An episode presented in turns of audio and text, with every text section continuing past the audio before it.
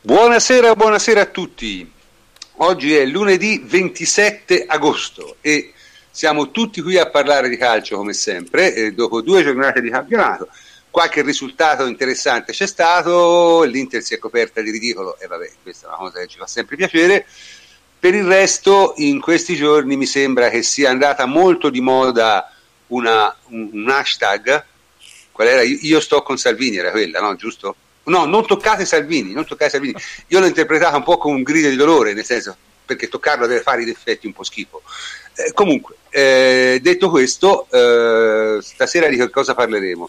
Parleremo ovviamente di Juventus Lazio, parleremo anche un po' della Under 23. La Under 23 io ho stranamente visto pezzi consistenti di tutte e due le partite, quindi qualcosa posso dire e ovviamente parleremo anche delle altre di campionato perché se l'Inter piange il Milan non è che ride. Eh, e la Roma vista, l'abbiamo vista insieme insomma stasera eh, ha fatto una partita diciamo così sconcertante, sconcertante. Quindi parleremo di tutto questo per la prossima ora e mezzo circa. E sono con me il plenipotenziario Antonio Corsa. Ciao Antonio. Ciao prof, ben trovati a tutti. Davide Terruzzi, ciao Davide Ciao prof, buonasera a tutti. E Enrico Ferrari, ciao Henry. Buonasera a tutti. Francesco Andrenopoli, ciao Francesco. Ciao prof, ben ritrovati a tutti. E infine Jacopo Azzolini, ciao Jacopo. Ciao prof, un saluto a tutti. Ok, bene. Eh, la Juve ha vinto. Non è una novità, io nel senso qualcuno in questa settimana ha detto eh ma non basta Cristiano Ronaldo per vincere, come se la Juve finora non l'avesse già fatto cioè negli ultimi dieci campionati la Juve ha fatto 30 vittorie più di chiunque altro, quindi vuol dire negli ultimi sette, quindi Cristiano Ronaldo chiaramente serve a altro, non a vincere. Comunque, eh, la partita è stata normale, no? e lo dice anche Davide nella sua analisi tattica sul nostro sito teralbus.it e quindi ce ne parlerà un po'. Partita normale nel senso di quelle come ne vedremo parecchie, suppongo, vero Davide? Davide? C'è qualcuno? Eccomi, eccomi, eccomi, eccomi, eccomi. Ma, Tutti eh... i microfoni spenti, vedevo, me l'ha preso un attimo di crisi, ho detto, eh, sono rimasto solo. no, c'è vita su Marte, c'è vita anche sul podcast. No, ehm, è una classica partita di campionato da parte della Juventus. Eh. Nel passato probabilmente ne vedremo ancora in questo, cioè, per vincere, soprattutto e chiaramente perché la prima partita è stata giocata contro il Chievo, eh, che è un avversario di basso livello. Eh, la Lazio è una squadra dalle caratteristiche precise, anche se quest'anno siamo all'inizio, proprio agli albori della stagione, e quindi si fa ancora fatica a poter pensare a quello che sarà eh, definitivamente. Però è una dato Maluccio aveva comunque delle caratteristiche alte, definite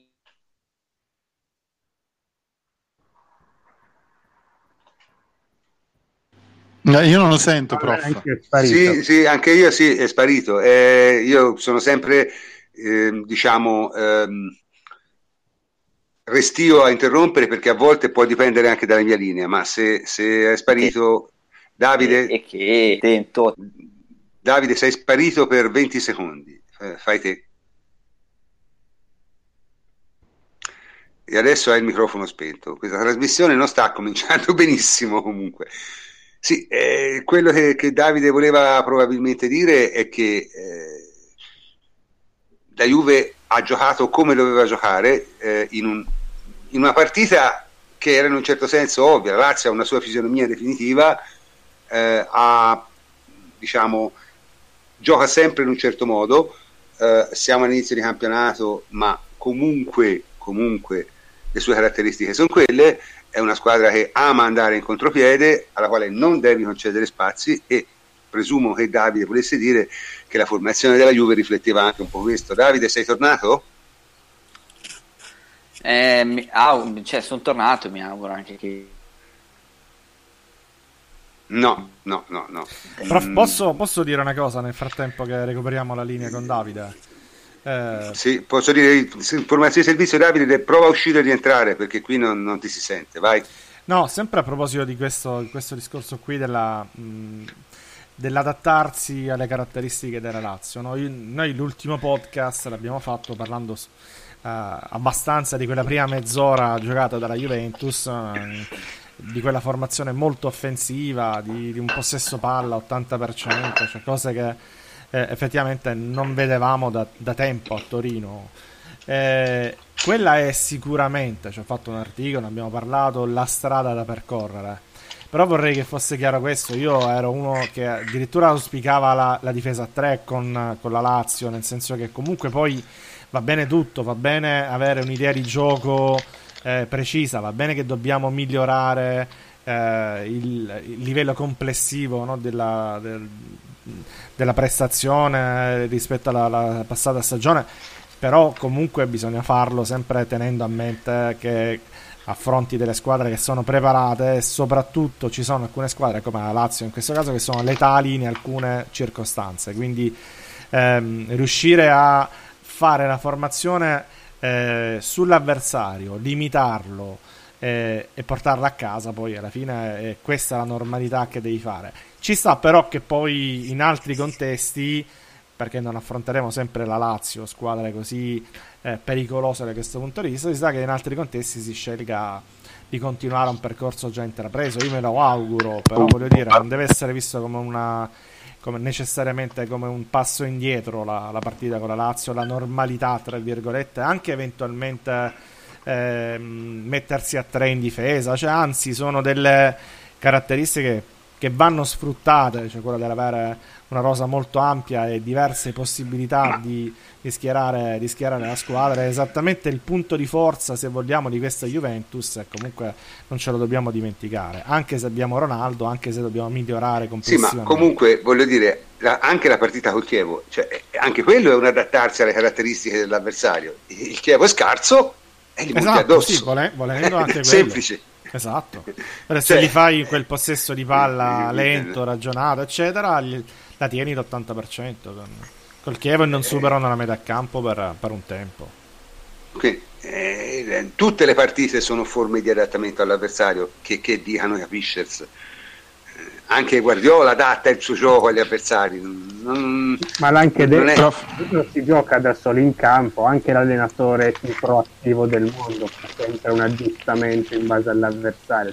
Sono pochissimi quelli che che non, non, si adattano mai. Ma anche perché non l'avessimo fatto ci avrebbero veramente messo in difficoltà con, mettendo Savic, Luis Alberto tra le linee. Eh, dietro che dira cioè, a riproporre la formazione che, col Chievo, no? quella iniziale col Chievo ci avrebbero massacrato. Eh, posso. Eh, mm, siamo, alla, siamo, alla, seconda puntata. Approfitto per dire una cosa all'inizio della stagione, così non la ripetiamo per tutta la stagione. E la partita mi dà questa occasione. Eh, allora, Allegri è così. Piaccia o non piaccia, Allegri è così. E così lui vince le partite. Io capisco che ci possono essere dei problemi tattici o dei problemi a volte strutturali, eh, ma la risposta non può essere sempre tattica. Siccome ho letto tante minchiate in giro, scusate il termine, eh, dei famosi capishers di tattica, che continuano questa, eh, questa cantilena su Allegri che non fa giocare bene la Juve e bla bla bla. Eh, la risposta non può essere sempre tattica, perché il calcio non è solo tattica, cioè diciamolo all'inizio della stagione. La Juventus ha fatto una partita accorta, con una squadra corta, una squadra che ha pensato a controllare la partita, eh, come giusto che sia in questo periodo. E non deve, cioè, è inutile stare continuamente a dire e a, fare, eh, a trovare il pelo nell'uovo alla tattica, perché il calcio una, si eh, compone di tante altre variabili. Cioè, no, non possiamo continuamente stare a leggere su Twitter, purtroppo sto incominciando a diventare troppo social, voglio dire, quindi eh, no, vabbè, mi, mi, sto vabbè, infognando di questa, eh, eh, No, vabbè, se, se ti ascolti... No eh, Se ti quindi... leggi quello che la gente scrive su Twitter e ci passa. No, ma, ma, però anche di, diciamo, di, di gente che magari eh, cioè, di tattica ne capisce, però la risposta insomma... a tutte le, le, le, situazioni dello sport cioè non può essere sempre la tattica, cioè tu gli, gli fai, gli dici sì vabbè ok, magari tatticamente non siamo stati perfetti con Kedira, Pjanic contro il Chievo, però abbiamo fatto una partita di grande grinta, di grande tecnica, di, di, di gestione della partita. Questo proprio è una, è una, cosa che non entra nella testa. Guarda, allora, la Juve Henry, è una squadra Henry. che sa gestire le partite meglio di, forse, di tutte le squadre in Europa, tranne il Real Madrid dell'ultimo periodo. La, la Juve ha gestito contro la Lazio, è riuscita a gestire, sì, aveva apparentemente delle difficoltà che però sono state sopperite da tutte quelle altre componenti che il calcio prevede. Chiellini è stato mostruoso e anche mostruoso, Bonucci, sì. dico io, anche Bonucci, perché Bonucci ha fatto due o tre chiusure tempo ad alcune giocate. Quindi eh, il mio suggerimento è di non seguire molto questa storia sempre della tattica come risposta universale a tutti i problemi del calcio. Non è così, non è così e soprattutto la Juve non è così. Questo secondo me ha detto la partita. Eh, prometto che non lo dico più fino alla fine dell'anno. No, vabbè, eh, il problema grosso di molti di questi capiscers o segaioli di tattica, come li chiamo io, è, è che tranne alcune eccezioni, ne dico una, ossia almeno si capisce subito, Fabio Barcellona, non hanno mai fatto, non giocato a calcio, mai fatto nessuno sport in vita loro. E questo è il problema. Cioè, e gente si fa delle enormi pippe con co, co, co, co, programmini che fanno tutti i movimenti eh, e basta. Cioè, non hanno, non hanno, il senso di, una partita, non hanno idea di cosa voglia dire stare in campo. Ripeto, ma non è solo una questione di calcio. Io non ho giocato a calcio, ma ho fatto molto sport. E, e chi fa sport eh, lo sa come funziona. Lo sport non, non è mai una cosa sola. E questo è il punto. Non è mai una cosa sola. Quindi... Eh, lo trovo perfettamente normale, ma tra l'altro poi voglio dire, se uno sta a ascoltare loro dicono delle puttanate terribili, terribili, cioè veramente mm, fuori, fuori da qualsiasi... No, ma sai cos'è, prof? Che ognuno dice le sue di puttanate, voglio dire, tutti sì, sì, però, prima o poi una la diciamo, però... Sì, ma, dico... ma, ma c'è, c'è, chi è consistente. Eh? Sì, però io dico, la risposta ai problemi del calcio, magari a una partita, cioè non può essere sempre soltanto la tattica cioè non è, perché non è così. La tattica è una componente in, molto importante del calcio, ma non è la risposta. Non è la risposta. Non è sempre, o almeno la risposta. Io sono. Eh, seguo, a me piace molto la tattica, cioè anch'io il patentino e bla bla bla, però. Ehm, non mi affascina più di tanto. Mi, mi, piace sentire e ascoltare, per esempio, anche Jacopo nelle sue eh, disamine quando fa eh, i pezzi, eccetera. Però cioè, alla fine ci sono i calciatori, cioè i calciatori vengono prima della tattica. Allora uno prima deve conoscere i calciatori e le loro caratteristiche e poi magari si può anche parlare di tattica che è divertente. Ok, Davide, sei tornato nel frattempo? Sì, eh, vuoi aggiungere qualcosa? Prima di perdere la voce di nuovo? Adesso No, ev- evidentemente stasera non... No, stasera non è serata. Davide, hai un problema grosso, vediamo di risolverlo, ma così non, non, non, puoi, non si può fare. In ogni caso, parlando appunto di caratteristiche dei giocatori, eh, questo centrocampo qui, no? che, che, che, abbiamo visto bene o male in queste partite, abbiamo visto un centrocampo a 2 e poi un centrocampo a 3 con l'aggiunta di Matuidi. Jacopo, dici qualcosa. Sì, diciamo che in assenza eh, del, della titolarità di Emre Can, che credo sia pressoché imminente, abbiamo visto il centrocampo a tre della passata stagione, quello che a detta di tutti, me per primo, era stato un pochino il punto debole della rosa. E devo dire che la, la mediana di, di, di, sabato ha proprio rappresentato sia i pregi che i difetti della stagione passata nella prima costruzione erano soprattutto i terzini a stare vicino ai difensori della Juve con Bonucci e Chiellini che si appoggiavano molto su di loro infatti Cancello e Sandro hanno toccato una marea di palloni la Juve non, non, è, non, ha sviluppato tanto il gioco interno, non ha, che dir, né che dire né Matuidi hanno occupato tanto la, eh, lo spazio alle spalle del centrocampo laziale. La Juve non ha risalito palla a terra al centro, ma anzi ha cercato l'immediata verticalizzazione in avanti quando poteva, con che dire Matuidi che sono praticamente giocatori di inserimento, si buttavano dentro l'area. Non so se vi ricordate l'occasione del palo di Chedira, cioè c'è un lancio di Bonucci da lontano e oltre a Ronaldo ci sono sia Matuidi che Chedira dentro l'area a fare praticamente da attaccanti.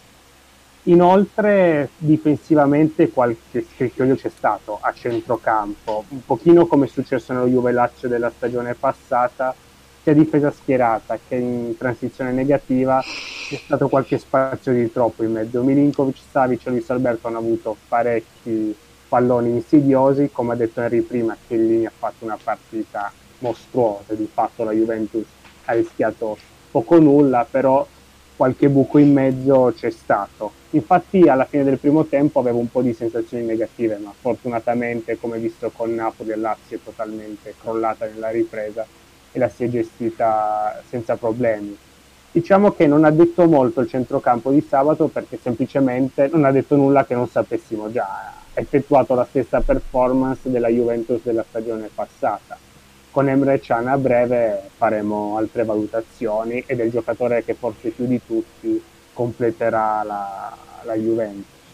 Ecco, ma in, in Emre Can in questo senso co- dove lo mettiamo e che cosa dà in più rispetto al centrocampo di ieri? Guarda, prof, io in assoluto Emre Can lo vedo più come mezzala di contenimento, il ruolo che gli preferisco in assoluto. Nel caso della Juventus è davanti alla difesa, secondo me, che può esprimere le, le qualità migliori. Prima di tutto perché ha un senso della posizione impeccabile, c'è una dote che Allegri apprezza molto nei suoi giocatori, basta pensare allo storico, Van Bommel una volta, Marchisio quando stava bene, che era un muro impeccabile, e poi perché secondo me ti può consentire anche di alzare piante. Lo si è visto anche con la Lazio, una delle rare azioni in cui ha avanzato il proprio raggio d'azione, eh, ha fatto un gol bellissimo. Insomma, quando, se lo alzi di 20-30 metri vede il campo come pochi e in rifinitura ti alza sensibilmente la qualità della manovra.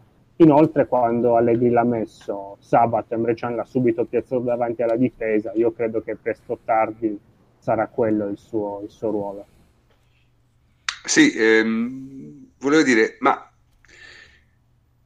Emre Shan di fatto che cosa, che cosa, può dare in più a questo centrocampo? No, non a livello di posizione, ma a livello di, di impostazione.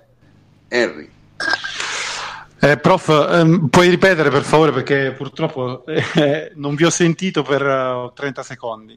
Ok, ti volevo dire, ma eh, Jacopo ha parlato soprattutto del contributo di Emre Can dal punto di vista, diciamo, posi- del, della posizione in campo, sì. ma dal punto di vista della creazione del gioco. Che, perché adesso abbiamo ritrovato Bonucci che chiaramente fa, fa la prima impostazione, no? quindi in, in, quel senso lì eh, Emre Can che cosa può dare?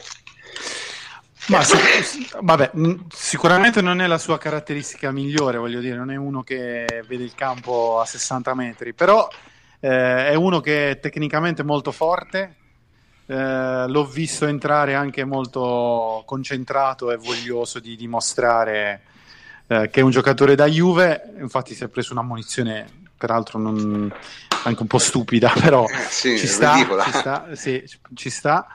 Eh, cioè ci sta che rischi, voglio dire, eh, per dimostrare. Io sono d'accordo con Jacopo, è, è un calciatore che eh, ci può dare dal punto di vista offensivo eh, con gli inserimenti ci può dare tanto. Eh, perché uno che si sa anche inserire. Ehm, però voglio dire il suo mestiere non è quello di costruire o di andare a fare gol. Eh, quindi in questa Juve e quindi torno ad essere d'accordo con Jacopo eh, credo che il, il, il, ruolo più adatto sarebbe quello di, di transitare davanti alla difesa. Eh, Ok, quindi, quindi, la costruzione sarebbe in pratica Bonucci, Pjanic e a salire. Eh, con, sì, con Bonucci e le due mezze ali. Con, cioè, la Juve quest'anno ha molte soluzioni. Eh, perché se non riesci a costruire dal centro puoi andare sugli esterni e, e hai grande qualità, grandissima qualità a destra, poi magari lo diremo dopo. Certo, eh, sì, sì. E anche con Alessandro che ti può dare magari in palleggio una soluzione d'uscita. Ecco, Alessandro non l'ho visto benissimo, un po', mm, un po degli errori banali con delle palle eh, dentro il campo pericolose. Eh, non mi è piaciuto tantissimo, eh, a differenza de- della partita di Verona. Aggiungo solo una cosa velocissima su Emre Can, su quello che ci può dare. Sì, soprattutto in spazi stretti, non è un palleggiatore sublime, però una, ha un'ottima capacità di break palla al piede, che mh, faceva tanto a Liverpool, un'ottima, un'ottima capacità di conduzione, di protezione della palla, che a volte ti può far sal- saltare le linee di pressione. Sì, sì, uno che e sa cambiare più, passo, diciamo. E in più è anche uno che gioca veloce, cioè per quanto non sia un, come dice Henry, uno che veda il campo benissimo o un giocatore di grande inventiva, però è abituato a giocare velocemente a due tocchi e, e questo secondo me manca al centrocampo della Juve eh, cronicamente. Cioè, la Juve è una squadra che quando può giocare velocemente senza starci troppo a pensare fa anche delle trame ottime di gioco. Quando inizia a pensare troppo, avendo giocatori forse troppo ragionatori come Pianici e Kedira che amano toccare la palla un sacco di volte, eh, la manovra si impantana eh, Emre Can è uno che non ci sta a pensare su sull'azione, cioè riceve e gioca a uno o due tocchi, punto. Eh, e, perché è abituato a farlo in un contesto inglese in cui eh, i ritmi sono più alti e quindi sei costretto a farlo. E, e questa è una caratteristica che al centrocampo da Juve manca, quindi io personalmente non ho ancora, tra virgolette, deciso, non ho ancora un'opinione su quale sia la strutturazione migliore per il centrocampo della Juve, ma qualunque essa sia, in questo momento io ritengo che Emre Can ci debba essere per questa sua qualità. Fisi- velocità, velocità e fisicità con la palla e senza. Però c'è, c'è, un'altra qualità, secondo me, va, va, bene, stiamo parlando comunque ora del, dell'Emre Can offensivo, ma io ritorno un attimo a quello difensivo. Eh, noi per il momento abbiamo abbandonato, lo riproporremo sicuramente, l'idea del 4-3-3 con Dybala a destra.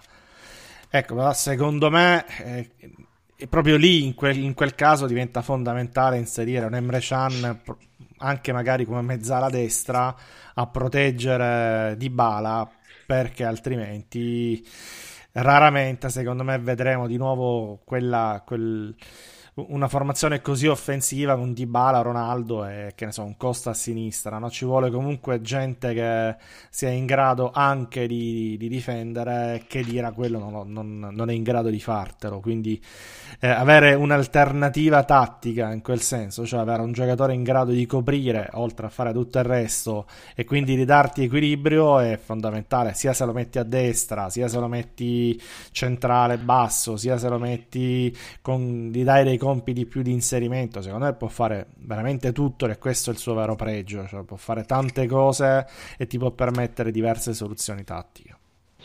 Ma a questo proposito, eh, sono d'accordissimo con Fleccio sulla velocità eh, di pensiero anche. Eh, a me è sembrato che è vero che la Lazio alla fine era spompata, però eh, mi è piaciuto di più il centrocampo della fine della Juve con Bentancur, Emre Can e, eh, però, però... e Matuidi eh, sembrava quello il centrocampo titolare per, per le soluzioni che, che, hanno trovato anche tra le linee eccetera. Però è chiaro che è un discorso un po' macchiato da, dal fatto che la Lazio mh, avesse finito la benzina e fossimo a fine partita. Eh, però l'impressione è, ho avuto una bella impressione cioè, anche di compatibilità tra Bentancur ed Emre Khan. Uh-huh. Sì, è, è, probabile che sia così. Comunque adesso io vorrei fare una, una, specie di piccolo focus su Cancelo, perché su Cancelo si sono dette molte cose. Io premetto, mh, l'avete seguito anche, se avete seguito l'anno scorso, io ero uno di quelli abbastanza scettici su Cancelo, no, non nel senso che non lo considerassi scarso, per l'amor di Dio, eh, ma diciamo, non mi pareva uno che potesse calarsi nel ruolo di terzino a 4 in una squadra del livello della Juve con questa naturalezza, onestamente, non, non, non, non ce lo facevo. Eh, lui ha giocato due partite e incredibilmente, secondo me, quando l'anno scorso eh, non giocava secondo me benissimo nell'Inter, tranne 5-6 partite tra febbraio e aprile.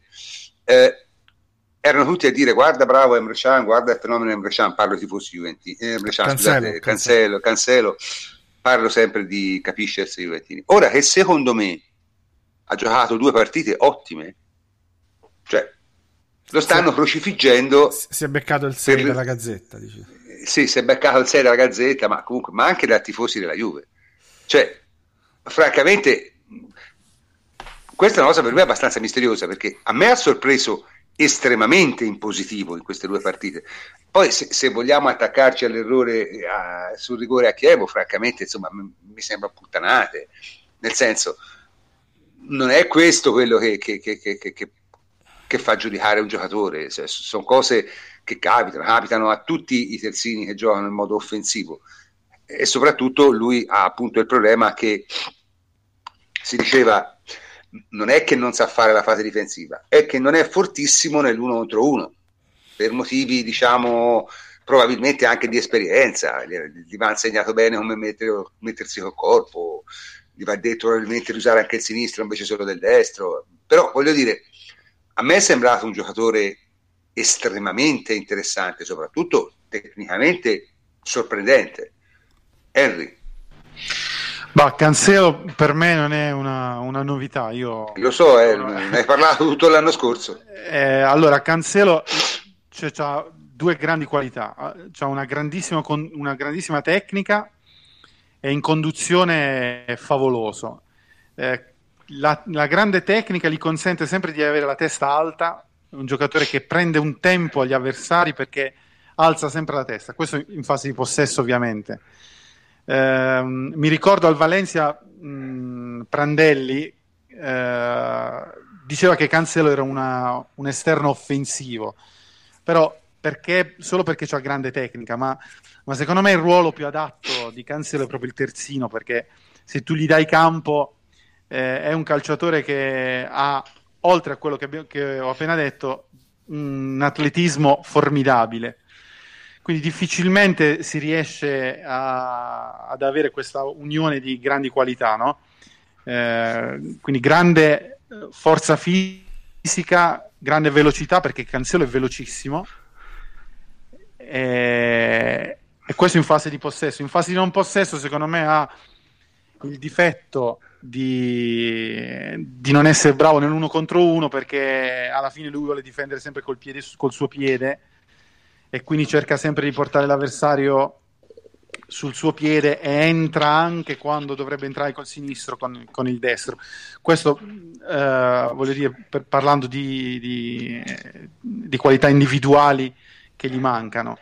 Eh, quindi nell'uno contro uno, se tu li fai alla prima finta lui è portato sempre a, ad entrare e quindi va, fa degli errori, come può essere quello contro, contro il Chievo. Però tatticamente anche, anche, anche con la Lazio si è perso sì anche, perso sì, però la Lazio nell'uno contro uno però tatticamente non è uno assolutamente indisciplinato. Cioè rispetto al Valencia quando era al Valencia vabbè che non ha avuto grandi allenatori al Valencia però eh, uno, era uno completamente anarchico al Valencia prendeva palla e arrivava sul fondo. Eh, invece all'Inter secondo me è, è stato bravo, eh, in queste due partite ha fatto vedere che è un calciatore che può diventare davvero forte terzino dei prossimi anni a destra. Guarda, a me Harry, non so se sei d'accordo, ha impressionato un'altra cosa invece, perché quello che più o meno hai detto, ci siamo detti, lo ripetiamo dalla, dall'anno scorso. E più o meno oh, intanto il Manchester United ha perso 3-0 in casa col Tottenham. Eh, eh vabbè. Eh. E loro c'hanno Darmian a destra. e loro c'hanno, Dar- c'hanno no, Darmian. No, comunque mi ha impressionato, dicevo, non so se siete d'accordo, la capacità invece di eh, eh non eh, non subire la pressione, il pressing degli avversari, cioè lui riesce a, re- a rimanere tranquillo quando gli passi eh, la palla anche sporca sull'esterno non fa palla avvelenata che appena la riceve la, ridare, deve ridare subito e parte senza motivo, cioè riesce anche a tenerla quel paio di secondi, alzare lo sguardo, vedere, aspettare eh, l'avversario e poi eventualmente giocare la palla oppure eh, andare via in dribbling, che è una qualità che noi nei terzini eh, non, abbiamo, non abbiamo a questi livelli e veramente da questo punto di vista eh, a me ricorda il miglior Dani Alves nella, nella capacità di, di, gestire questa situazione. Poi, ovviamente, sì, sì, io quello, Torino, quello intendevo. Ah, scusate, scusate, per rep comunicazione di servizio, Darmian tribuna, eh. Vabbè, da, ah, sì, da, sì, due vabbè, anni, però da due anni. non l'abbiamo vista. No, io quello intendevo dire, Antonio, io sono d'accordissimo. Cioè, è uno che eh, la, la, sua grande tecnica gli consente sempre di tenere la testa alta. Quindi, se tu esatto, sbagli esatto, il tempo, è una, è, una, è una, novità cioè, nella Juve, veramente. Tranne Dani Alves, io non me ne ricordo. È, ha una pulizia di calcio poi fantastica. È sempre pulito, cioè, mette dei cross che non so, non vedevamo da, da anni alla Juventus. Quindi, da Receglie, eh, probabilmente. Da... eh, Beh, io Receglie grande... lo stava bene. Eh, lo so, lo so. Eh, io ho grande fiducia eh, in questo giocatore eh, è, forse l'anno all'Inter gli è servito, guarda. E soprattutto per le caratteristiche che giustamente avete detto, cioè per un terzino nel calcio di oggi è fondamentale. Oggi non sono tantissime le squadre che ti aggrediscono subito, molte ti bloccano al centro e ti costringono ad andare sugli eh, esterni. Eh, quando, quando sale il livello lo fanno. Sì, no, però appena, e molte appena la passi al terzino scattano addosso e se il terzino non è, non è, dotato tecnicamente la spazza via o la dà indietro tutto impaurito. Cioè, sì, sì, sì, sì. infatti era proprio quello Cancelo, che mi ha impressionato. Sì, no, appunto vi, sto, vi stavo dando ragione, cioè la capacità con cui Cancelo sa gestire il pallone in zone arretrate sensibili del campo è anche un impatto superiore a quello che dà negli ultimi metri per una squadra come la Juve. Certo. Ma poi anche, anche l'aspetto difensivo, eh, cioè eh, va bene, ha fatto un paio di errori uno contro uno, eh, sia col Chievo che ha costato il rigore con la Lazio, però eh, signori, eh, c'è da mettere le cose in prospettiva. Punto uno, eh, chi è che non fa mai errori uno contro uno? Oh, Tutti fanno errori uno contro uno. L'ultima part- no, Barzagli. No, Barzagli, Ma, Barzagli, Barzagli tranne con Mbappé. Ma eh, l'ultima eh, partita che ha giocato De Sciglio, ad esempio, quest'estate si è fatto eh, fregare esattamente come Cancelo col Chievo. Stesso identica situazione, stesso identico errore. Voglio dire, se te la fa, ma te Alexandro, la fa eh... Alexandro, che è uno forte Alex, nell'uno contro esatto. uno, generalmente, quanti, quante volte si è fatto saltare con la Lazio?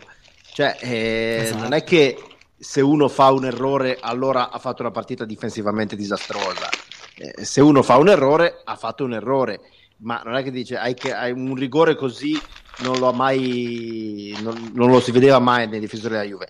Ma non è vero, eh, i difensori della Juve eh, Chiellini, Bonucci, anche i più forti, hanno sempre ogni tanto eh, diciamo, incappato i rigori del genere, anche perché se nessuno facesse in maniera difensiva non ci sarebbero mai rigori. E invece eh, di rigori ce ne sono eh, più o meno uno ogni due partite se non di più, quindi non mh, mm, stiamo a fissarci sulle, sulle singole giocate come se fossero un trend, il trend dice che ha fatto due partite difensivamente ottime, sempre preciso, sempre puntuale, sempre a metterci la gamba eh, sempre mh, a fare le diagonali, a fare i movimenti che gli sono richiesti con molta attenzione. Poi va bene, le ha condite con un paio di errori, ma il, il, il bilancio complessivo è straordinariamente positivo, anche perché con tutte le volte che se ne va avanti e indietro e macina chilometri sulla fascia, fosse anche sempre impeccabile difensivamente, sarebbe un mostro. Ecco, non andiamo un po' troppo a cercare il pelo nell'uovo, come ha Ma detto. senza contare che comunque lui diciamo, è carente in cose che possono migliorare. Questo Assolutamente. questo... ma, poi, ma, poi, nell'uno, allora, dov'è che ha sbagliato Cancelo? Che poi torniamo alle cose semplici del calcio. cioè ha sbagliato nell'uno contro uno in campo aperto, ma chi è che non soffre nell'uno contro uno? Ah, Bonucci uno contro uno cioè, campo ma poi l'attaccante, lo, lo l'attaccante, l'attaccante, è sempre eh, avvantaggiato rispetto a chi difende, no? cioè ha la palla, è teoricamente, tecnicamente bravo l'attaccante, perché fa l'attaccante di mestiere ed è avvantaggiato, quindi in campo aperto non è facile. Eh, anche Dani Alves ha sempre sofferto l'uno contro uno in campo aperto eh, quasi tutti i difensori, solo Maldini forse non soffriva l'uno contro uno in campo aperto. Sarebbe eh, più bravo il con... sarebbe esatto, più esatto. cioè se fosse magari più bravo nell'uno contro uno, ma non avesse la minima idea di cosa voglia dire difendere di reparto, difendere collettivamente. Invece a me è sembrato avanti, anzi se ci fate caso, nelle ripartenze della Lazio era sempre ben schierato. Cioè non è un giocatore che non ha la più pallida idea di quello che avviene alle proprie spalle, no, mi è sembrato ben inquadrato, deve migliorare nell'uno contro uno, ma è una cosa cioè, normalissima. Ma infatti, guarda, io ho letto un commento su Twitter che mi è piaciuto particolarmente. Cioè, diceva: È una delle prime partite da terzino vero che fa, che fa Cancelo. Per me è azzeccata come definizione, cioè, perché ha fatto veramente una gara da quel punto di vista da terzino in difesa. Poi, ma poi anche lì ha fatto tutti.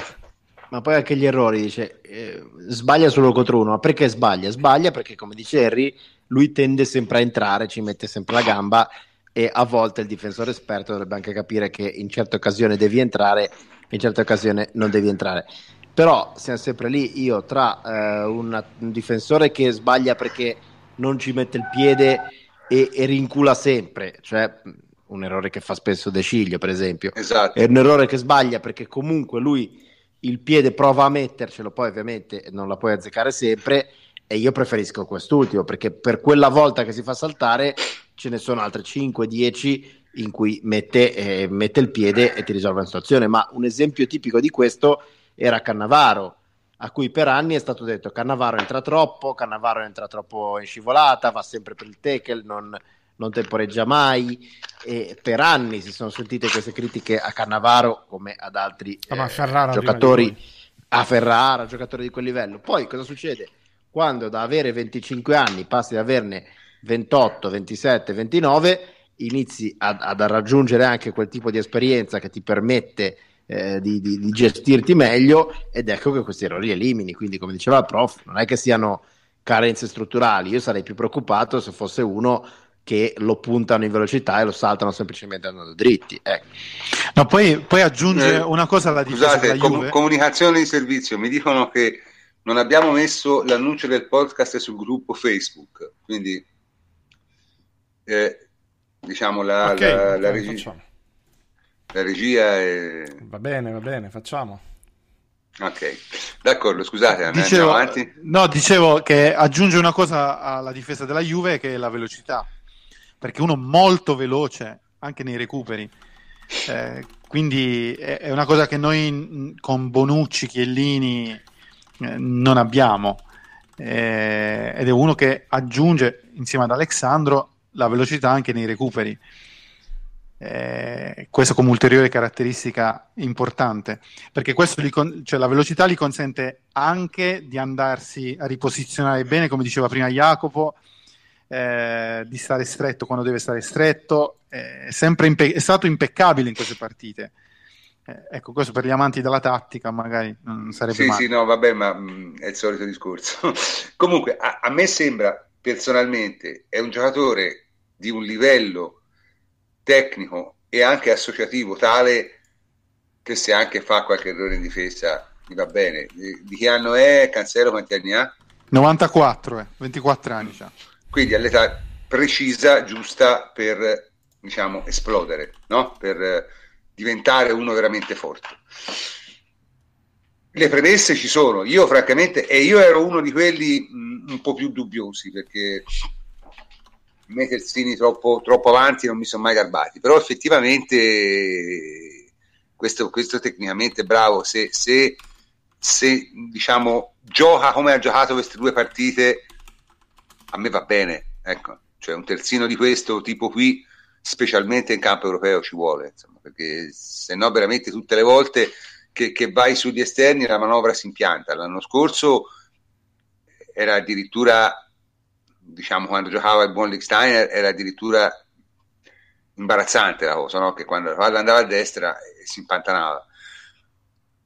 Con lui non succede, ora con lui, con lui a destra e Sandra a sinistra, oggettivamente sulle fasce dovresti uscire con grande facilità. Comunque abbiamo parlato de, de, del centrocampo, abbiamo parlato anche della difesa ovviamente, eh, rimane l'attacco. L'attacco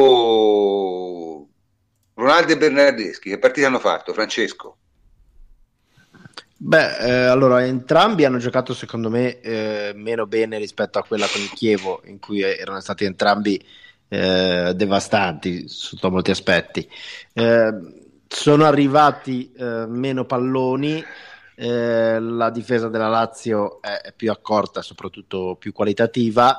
devo dire che ehm, in realtà quei pochi palloni che hanno avuto li hanno gestiti in modo abbastanza eh, individualista, cioè la Juve ha raramente cercato di fare delle, delle, delle giocate articolate, delle trame articolate, ma tutti e tre gli attaccanti secondo me hanno avuto questa, eh, questa colpa perché le poche volte che cercavano di combinare poi la difesa della Lazio la, la saltavano abbastanza facilmente, però sono andati spesso in cerca di, di gloria personale e, e, anche Mandzukic ce lo metterei eh, in, in, questo gruppo.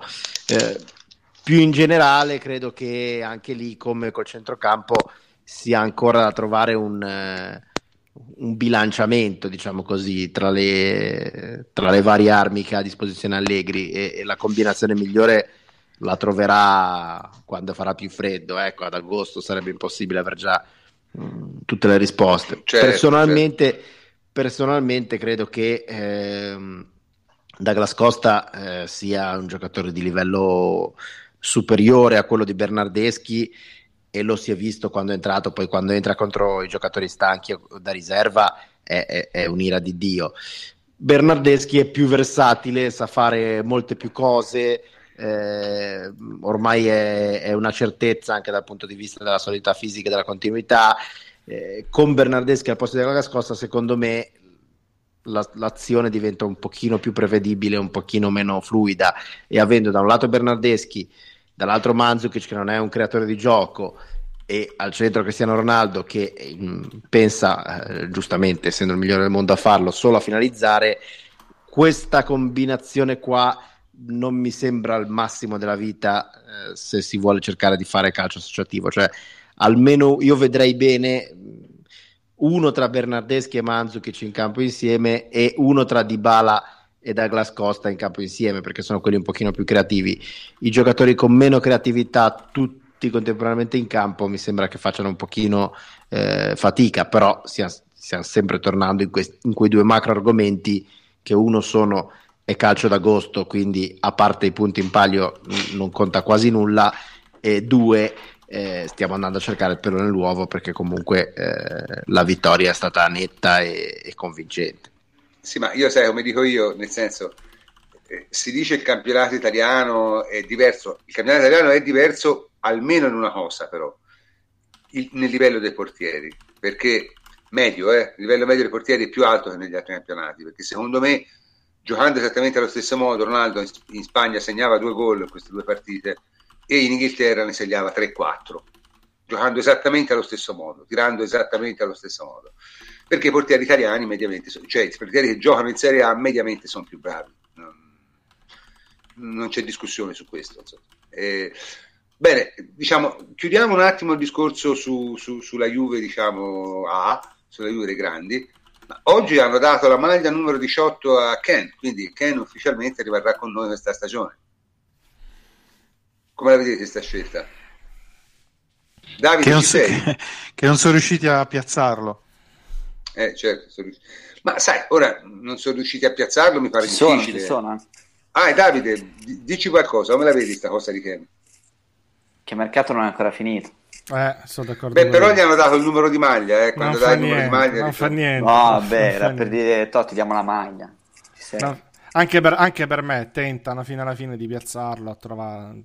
Leggo Marsiglia, cose del genere, quindi probabilmente ci provano. Poi, se non dovessero eh, trovare nulla, c'è la, c'è la, squadra B, c'è la... rimane fino no, squadra B non c'è no, la squadra. B non ce lo puoi far giocare, dai, cazzo, no. Eh, te lo tieni fino a gennaio, insomma, qualche, qualche, qualche modo faranno.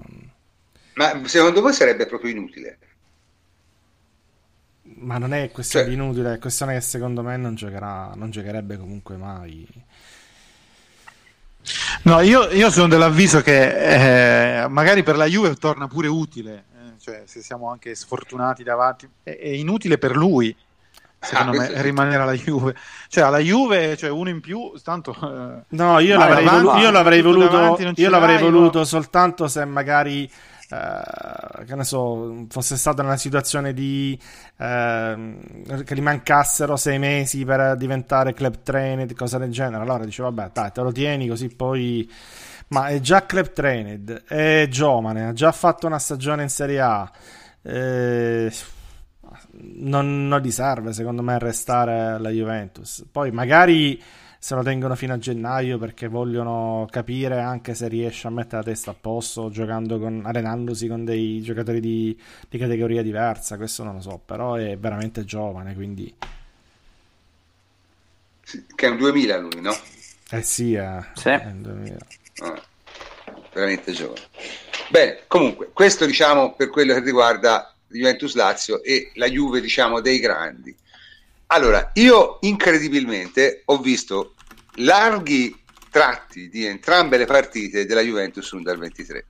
Cioè le due partite di Coppa Italia, la vittoria 1-0 contro il Cesena e il pareggio 2-2 con l'Albissola.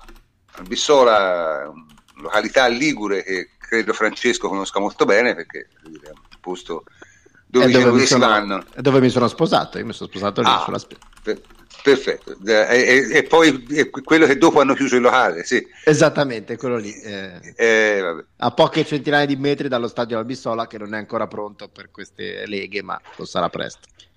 Ok, quindi diciamo, che cosa ho visto? Beh, allora ho visto, allora, chiariamo subito, le due squadre in cui ha giocato la Juve sono una, il Cesena che l'anno scorso si è salvata ai play, ai play out e l'Albisola che è una neopromossa, ha vinto il suo eh, girone della Serie D l'anno scorso.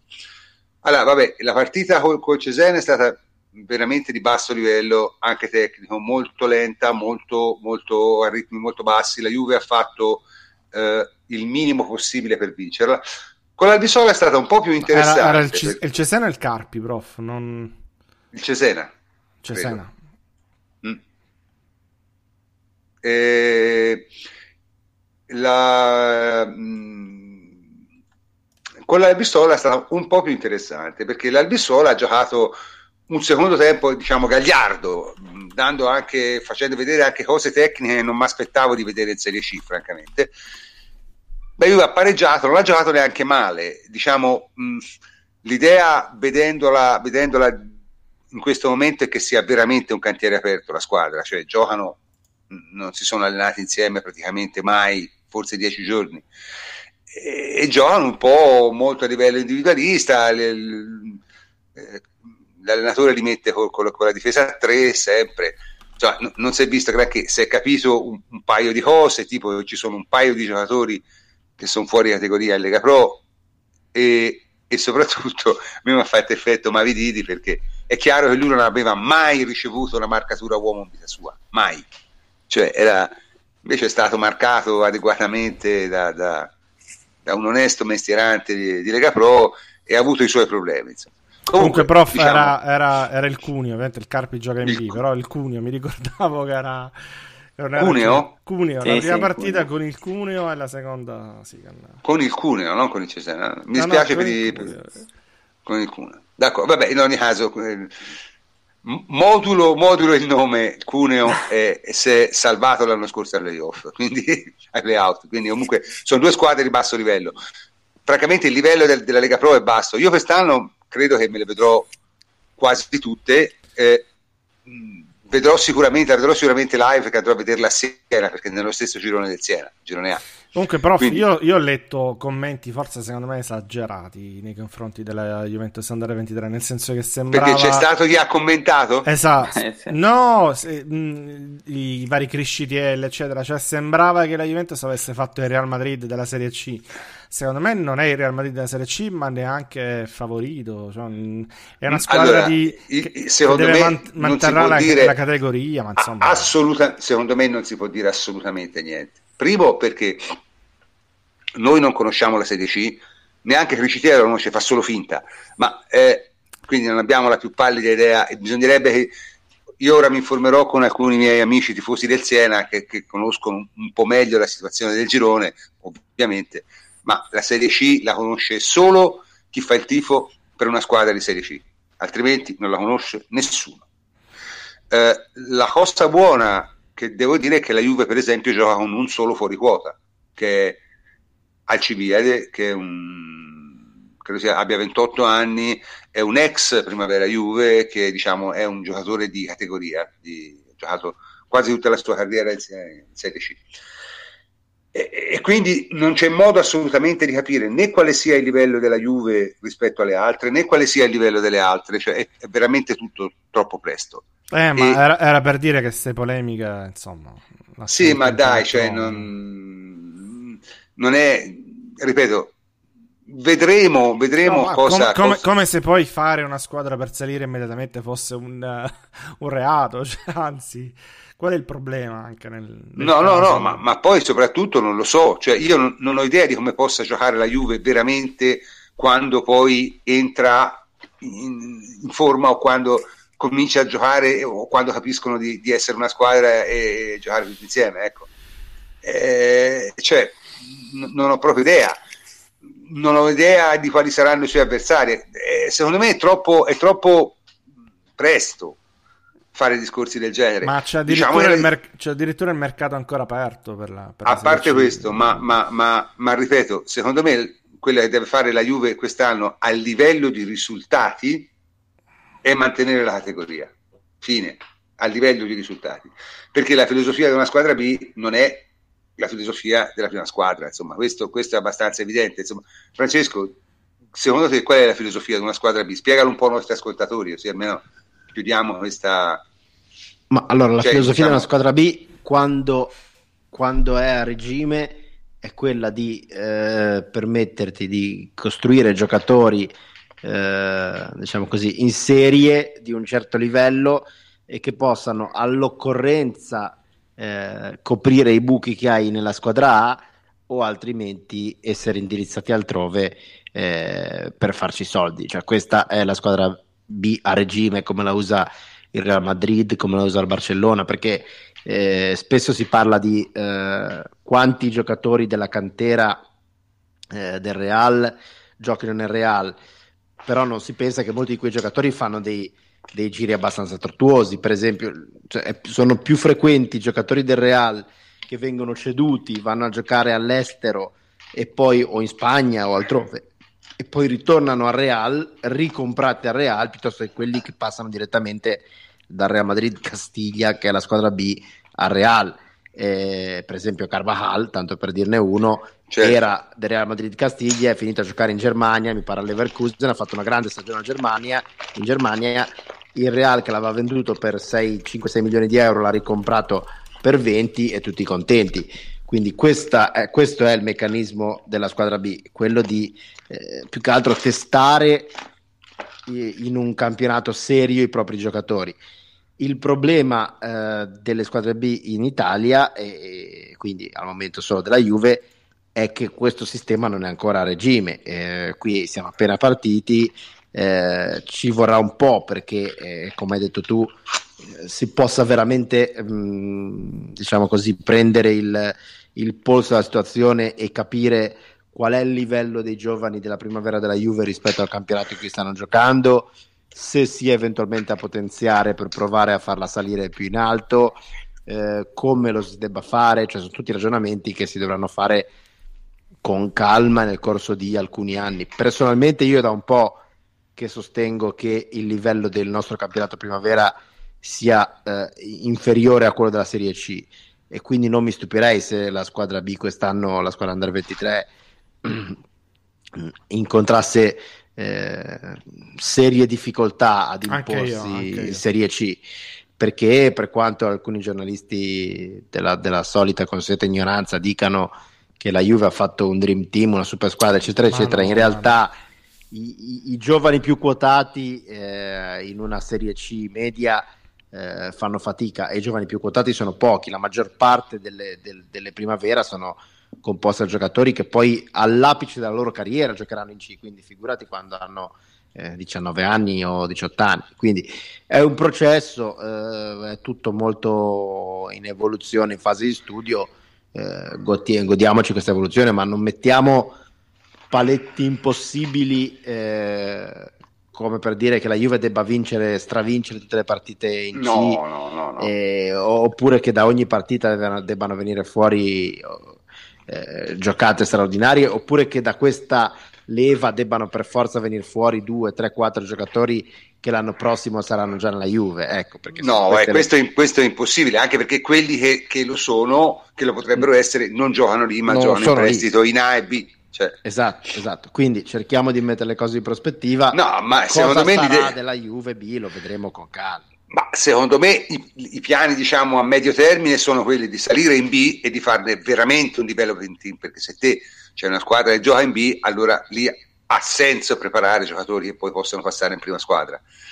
Dalla Lega Pro il livello è troppo basso, cioè il livello è troppo basso, il salto è troppo, troppo è eccessivo, cioè non puoi prendere uno che ha fatto il campionato di Serie C e metterlo in una partita di Serie A, secondo me.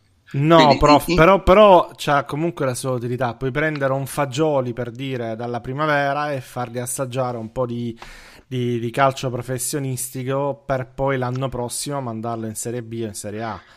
Allora, posso dire la mia, secondo me questo sarà per la Juve un grosso generatore di plusvalenze, questo sì. Eh, quello, quello a prescindere, alla fine, B, o C a prescindere. Alla fine, no vabbè, però te consideri adesso un, un giocatore, voglio dire, uno che gioca nella Juve Under 23, no? si fa magari un paio d'anni a buoni livelli in Lega Pro ha comunque un valore commerciale di un certo tipo molto diverso dall'essere mandato in prestito a caso e giocare tre partite, insomma, nel senso eh, è un po' diverso.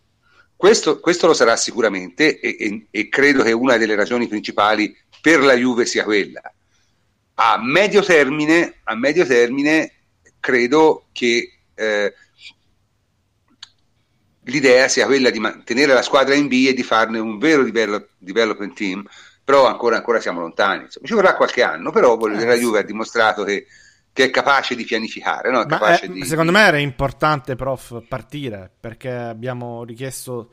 tante squadre di Serie A hanno chiesto le seconde squadre anche con insistenza. L'abbiamo messi come, come uno dei, eh, delle ricette per far ripartire il calcio italiano, eccetera, eccetera è stato secondo me brutto vedere solo la Juve poi eh, ah vabbè ma, ma questo secondo me queste sono le cose che era quasi scontato secondo me. Cioè nel senso era, era... Sì, è importante aver preso un vantaggio anche su questo fronte diciamo questo perché sono d'accordo con Antonio partire è importante. Adesso come si strutturerà la squadra, quali ma anche la dirigenza, anche come, dice, esatto, come dice il prof, ci vorrà qualche anno, però tu sei già partito, gli altri no. Cioè, sì, in, un, in, un mese creare tutta la squadra, tutto il settore eh, dirigenziale, settore tecnico, cioè non c'era nulla un mese fa, quindi no, i, nulla è, è, non è facile oggettivamente fare il mercato, non è facile. Dal secondo anno probabilmente sarà molto difficile perché ci avremo un direttore sportivo dedicato esclusivamente alla seconda squadra, cioè probabilmente uno staff dirigenziale dedicato soltanto alla...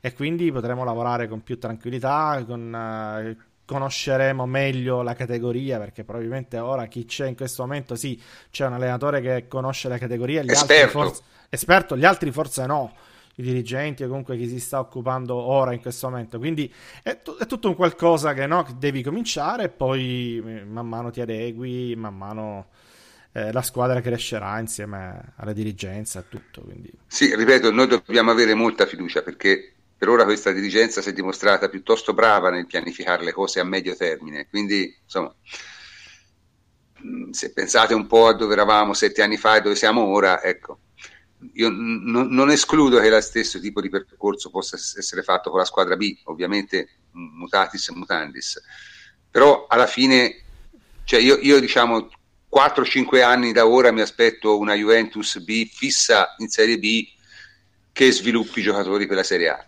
questa è la, è la è, secondo me è, è quello che, a cui loro vogliono arrivare. Ma e, ci arriveremo siccome, probabilmente però, anche con uno stadio vorrà, di proprietà. Però ci vorrà, ci vorrà, quel tempo. Eh, eh sì, sì 4-5 anni. Eh, la parola chiave è questa, 4-5 anni. Esatto, non, esatto, esatto. Non ha senso Vabbè. che la gente guardi le partite della Juve battendo i pugni eh, perché Ma vogliono sì. tutto subito. Ecco. Ecco, secondo me invece vanno guardate. Io probabilmente farò l'abbonamento perché sono, sono molto curioso. Sono molto curioso.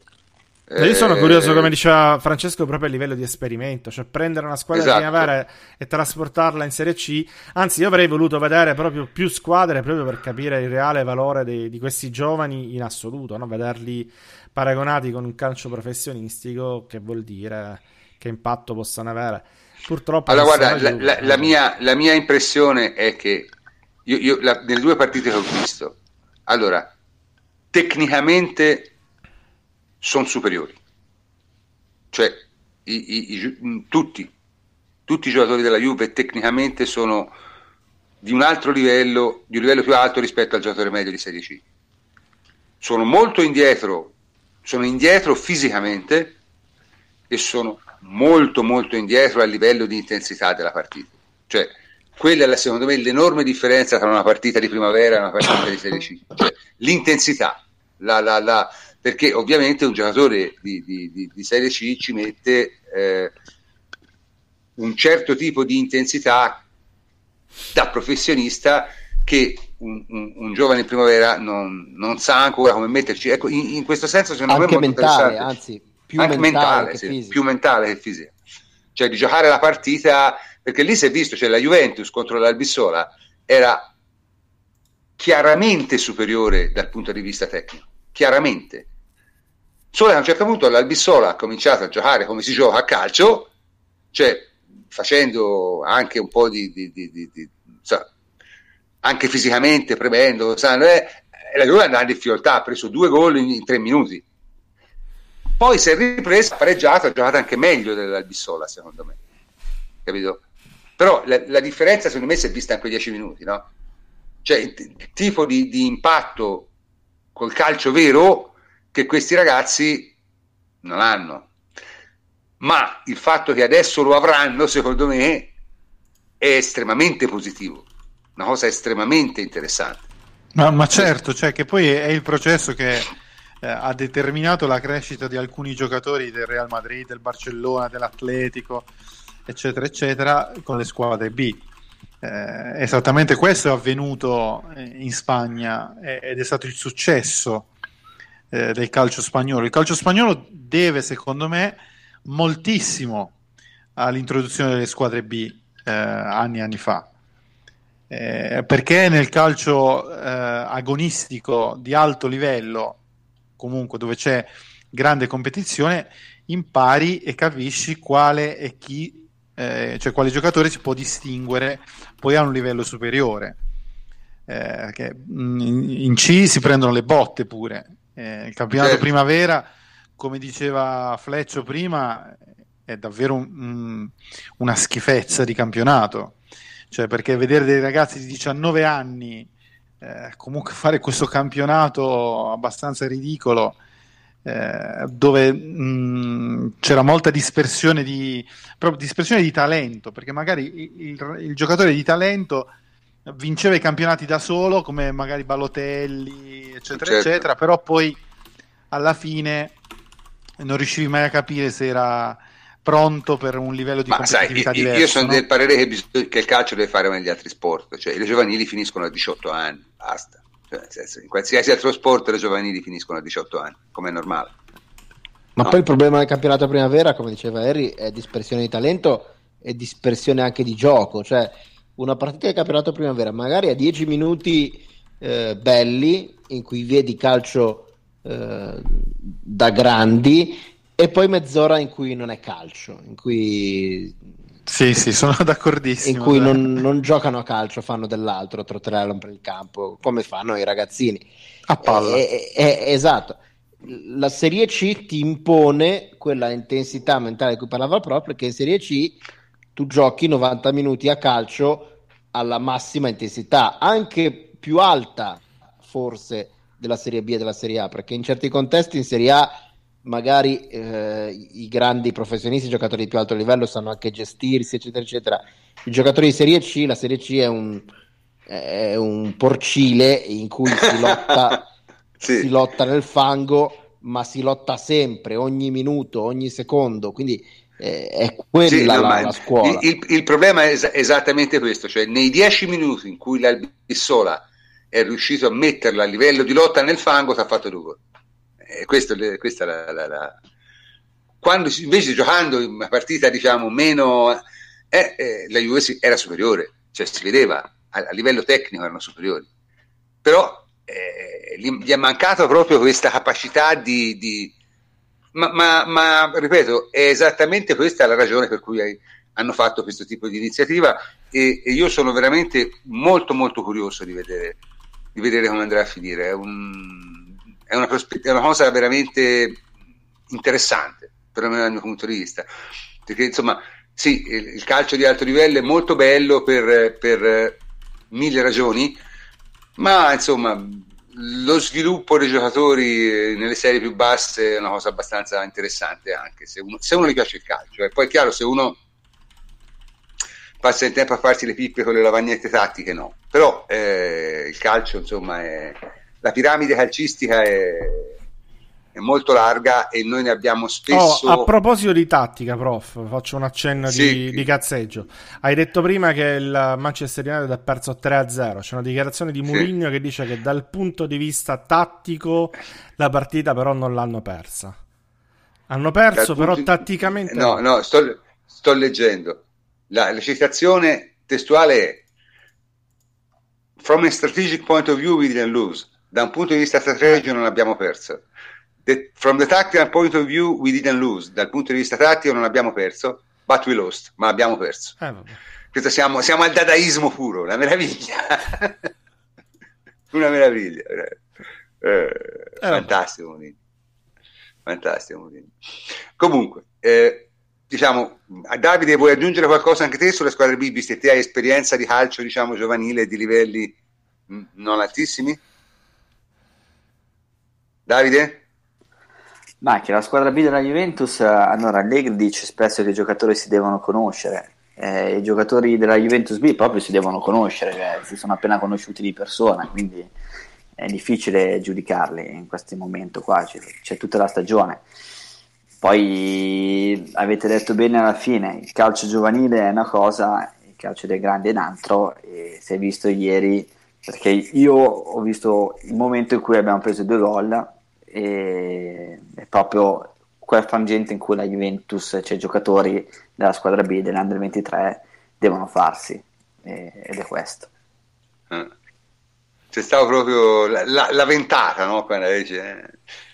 Ma, ripeto, est- estremamente interessante. Io invito, invito i, i nostri ascoltatori a farsi l'abbonamento a Eleven Sports, costa 36 euro è molto meglio che, che farlo a Dazon. Ecco. Se, se no, volete, comunque, comunque Davide, Davide, ha detto una, una, cosa importante.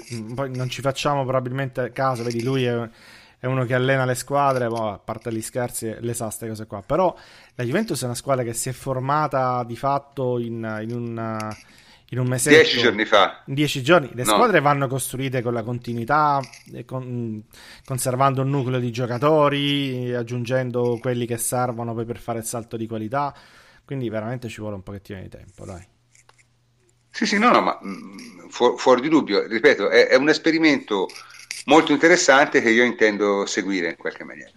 Ok, comunque, de- detto questo, eh, passiamo, passiamo alle altre di campionato, perché noi dedichiamo sempre una pagina anche alle altre squadre. Ma risultati, diciamo, abbastanza interessanti questo, questo, questo weekend.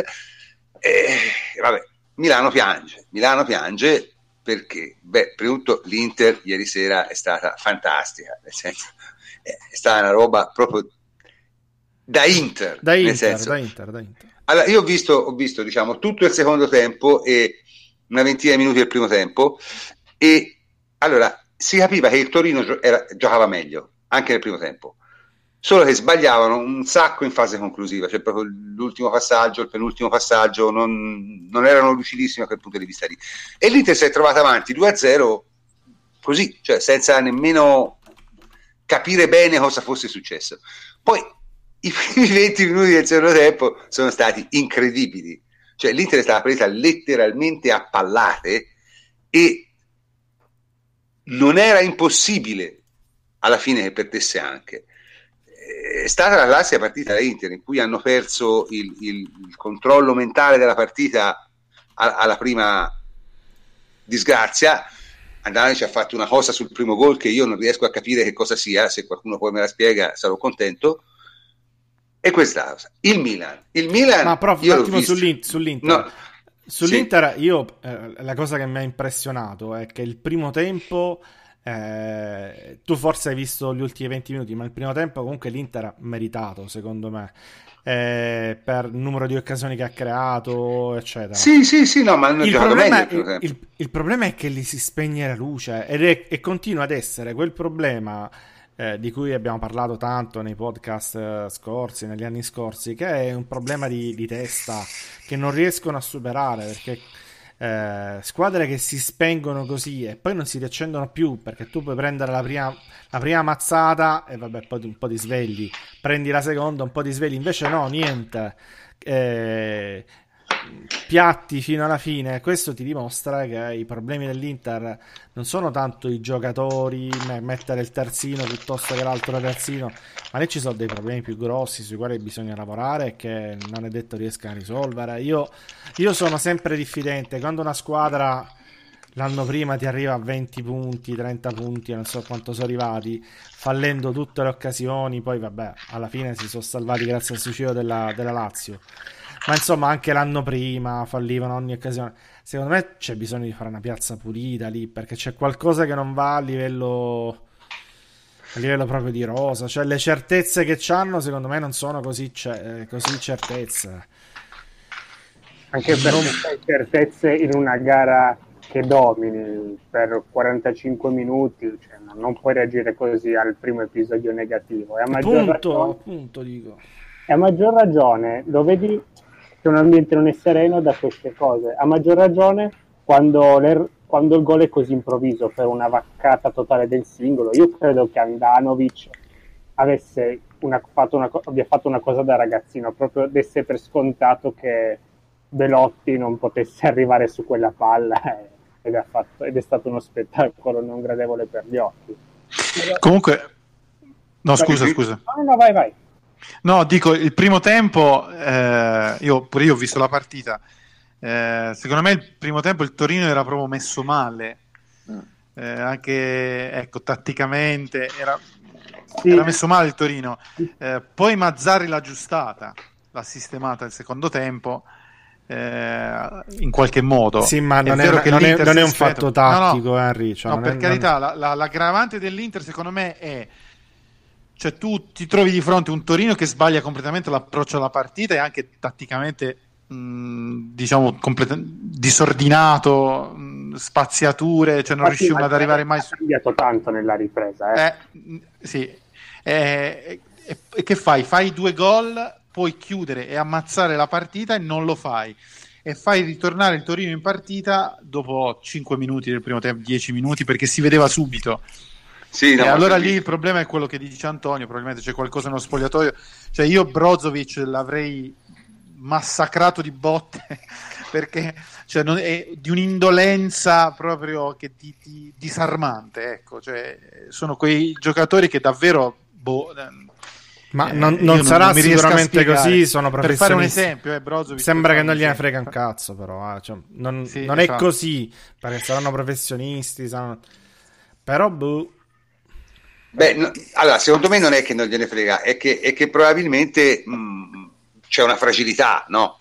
c'è una fragilità di, di natura psicologica che, che ma, del gruppo, prima... ma del gruppo del... probabile, probabile. Poi il tifo è quello... C'è una fragilità tecnica ed economica perché quando fanno degli errori, eh, quando qualcuno di loro fa degli errori, in questo caso eh, Andanovic che ormai è, è strafinito, eh, quando fanno degli errori non si riprendono più, cioè finché giocano esatto. bene eh, individualmente, eh, giocano bene anche come gruppo. Appena uno inizia a sbagliare qualcosa, si vanno, vanno in frantumi e si polverizzano, ma vale anche per il Milan eh, è, è, esatto, no, anche, dinamica, il, anche il mia fino al 2-1 il Milan, no, il Milan, no, fino al 2-1 ha fatto Milan, la partita eh.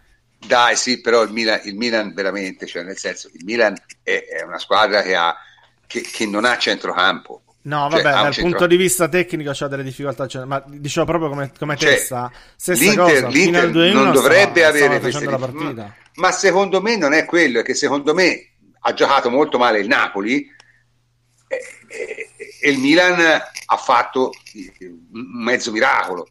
Poi, una volta che il Napoli ha cominciato a giocare in maniera un po' più ordinata, ragazzi, il Milan è una squadra è peggio dell'anno scorso. Cioè, ora vuoi dire sì, ma non lo so, prof. Io la, la partita, ho visto la partita del Milan. Il Milan, secondo me, meritava di, di essere in vantaggio. Fino al 2-1, eh, sì. Eh, poi dopo il 2-1 si sono spenti, so, se la sono fatte addosso praticamente perché eh, ma infatti molto eh, poi simile Napoli, da infatti questo il Napoli dopo il 2-1 credo abbia fatto 20 tiri in porta.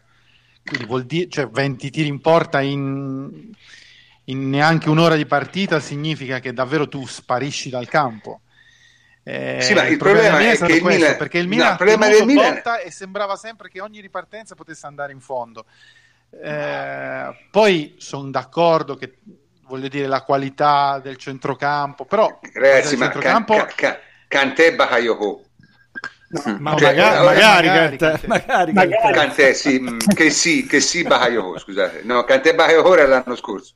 Anche, anche quella niente male, eh, come coppia. Comunque, eh, che sì Bakayoko che sì Bakayoko è proprio da, da, da spararsi nelle palle a, a secondi alterni. Ma, ma, ma prof...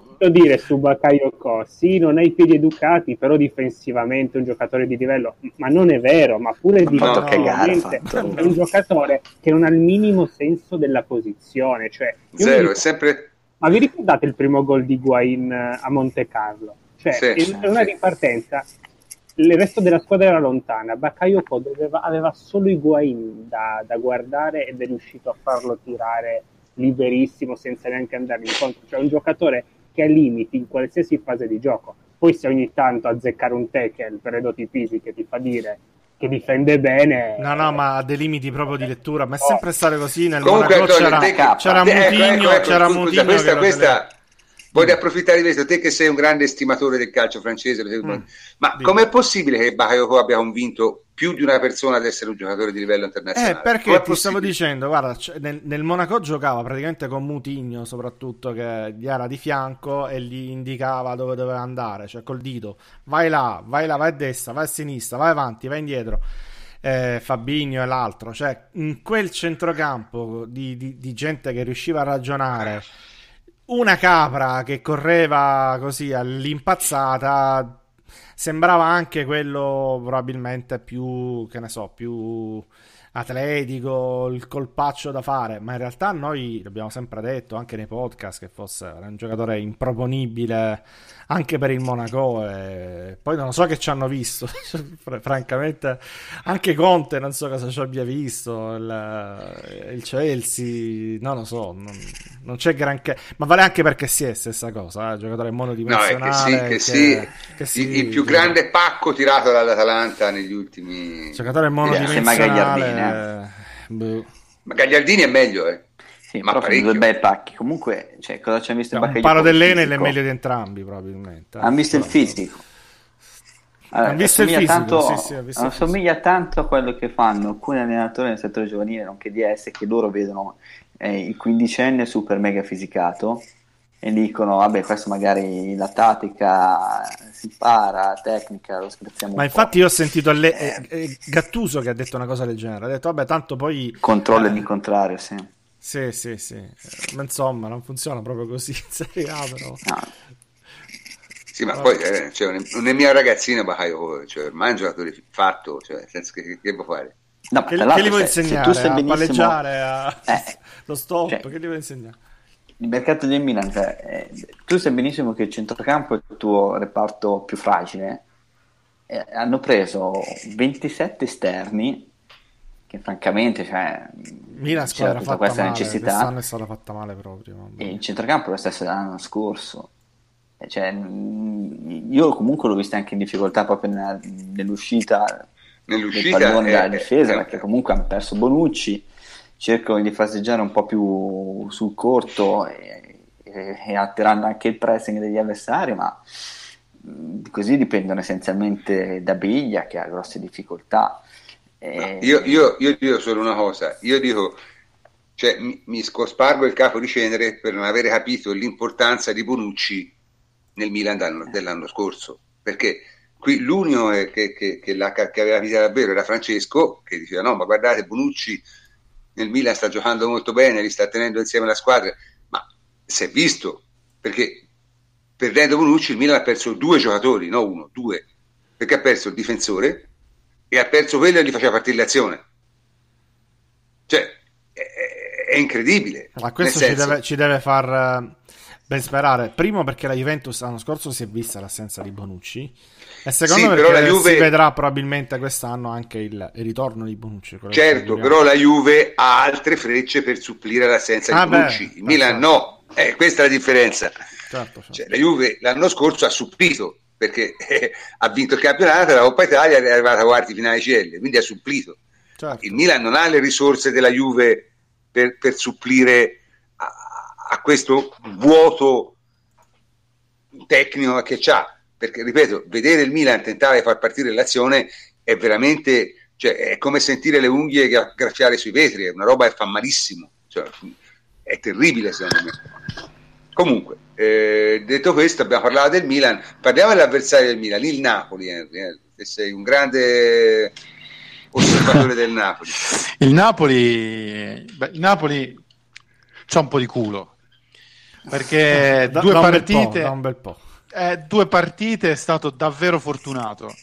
Eh, contro il Milan eh, fino al, appunto al 2 a 1 mh, mm, non mi sembrava una squadra eh, che potesse vincere la partita. No, i, cla- i classici che... tiri di insigne in tribuna, però poi... Che stesse lì a, sì, a, a cercare di fare la partita eh, ma che non ci, riuscisse, mo- non ci riuscisse molto, eh, anche perché eh, il Milan correva. Poi, eh, non lo so, è stata una partita co- comunque anche strana, perché cambiata in 5 minuti. Eh, ripeto, il Napoli dopo il 2-1 ha fatto più di 20 tiri in porta, cioè, cioè praticamente il Milan è sparito dal campo.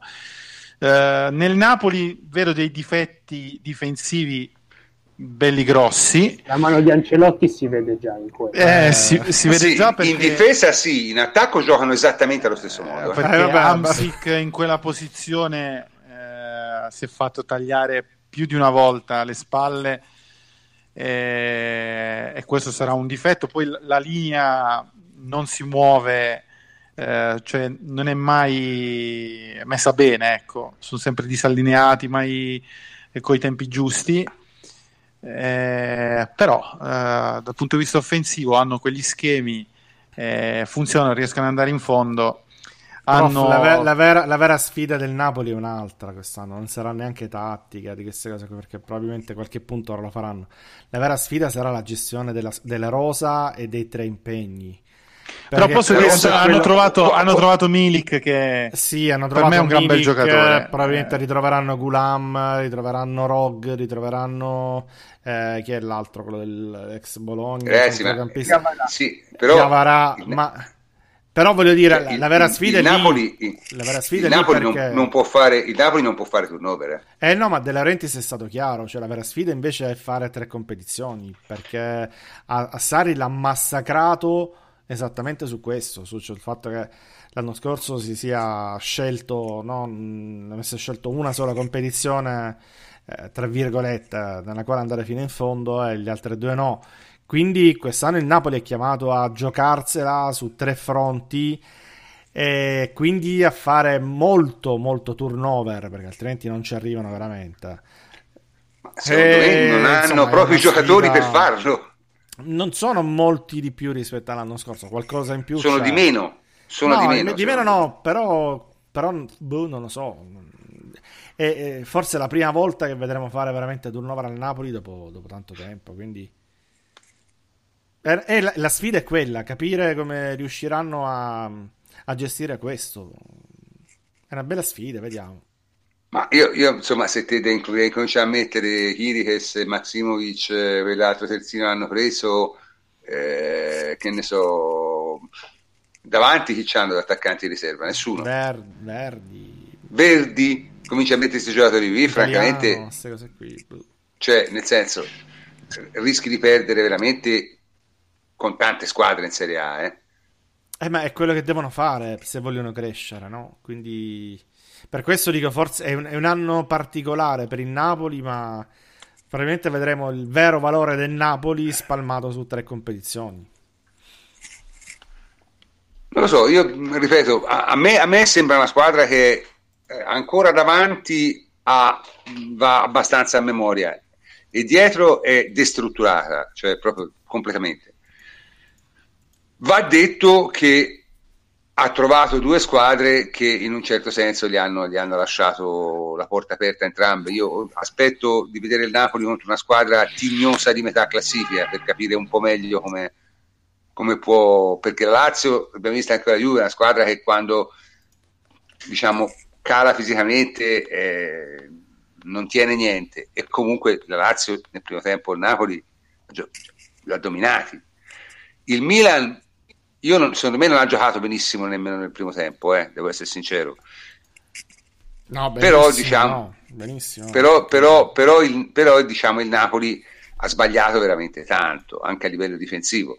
Poi il Milan è sparito dal campo, perché, anche perché il Napoli è salito un po' e, e, se te non riesci mai a far risalire la palla, è chiaro che il, il Napoli tira 20 volte. Cioè, è... Perché gli schemi offensivi ce l'hanno, ce l'hanno ancora abbastanza buoni, secondo me. Quindi vedremo un po'. Dunque, la, l'altra protagonista, diciamo, in, in, negativo di questo weekend è stata la Roma che abbiamo appena visto. Cioè, io, voi l'avete vista la partita, io ho visto solo il secondo tempo. Chi è che ha visto tutta la partita? Io. Ah, dici. Ma che per una squadra come la Roma, che fa un gioco molto dispendioso, schematico, in cui servono elevati intesi, insomma, anche loro hanno bisogno di tempo giocare ad agosto contro un Atalanta che da un mese che, che, si allena seriamente perché ha fatto i preliminari di Europa League è stato un problema. Perché nel primo tempo sostanzialmente con le marcature a uomo la Roma non è riuscita una volta a uscire palla a terra dalla difesa, ha sempre lanciato lungo per Genoa, è stata una costante. E poi la pressione era lunga, sfilacciata, l'Atalanta andava via come niente anche fisicamente, bastava dare palla su Zapata che ha irriso, cioè ha distrutto Manolassi in campo aperto due o tre volte, basta vedersi, basta vedersi l'azione del secondo gol, cioè, oltre alla tattica era un'Atalanta che fisicamente era avanti, Un, l'Atalanta B eh, perché basta vedersi la formazione, ha giocato con tantissime riserve, anzi nei, nei forum dell'Atalanta si auguravano una una sconfitta onorevole perché ricordo che giovedì se non sbaglio si giocano l'accesso in Europa League contro il Copenaghen. Poi nella ripresa anche le energie dell'Atalanta sono venute meno la partita la, la, le, le, squadre si sono allungate insomma poteva finire con qualsiasi risultato. Però insomma già domenica contro il Torino la Roma era abbastanza sotto ritmo soprattutto nel primo tempo ha partito un'Atalanta che fisicamente era messa molto meglio, cioè vincevano qualsiasi contrasto, arrivavano prima sulle seconde palle, però alla fine la Roma stava per vincere anche questa. Sì, no, ripeto, calcio da gusto, eh, calcio da gusto.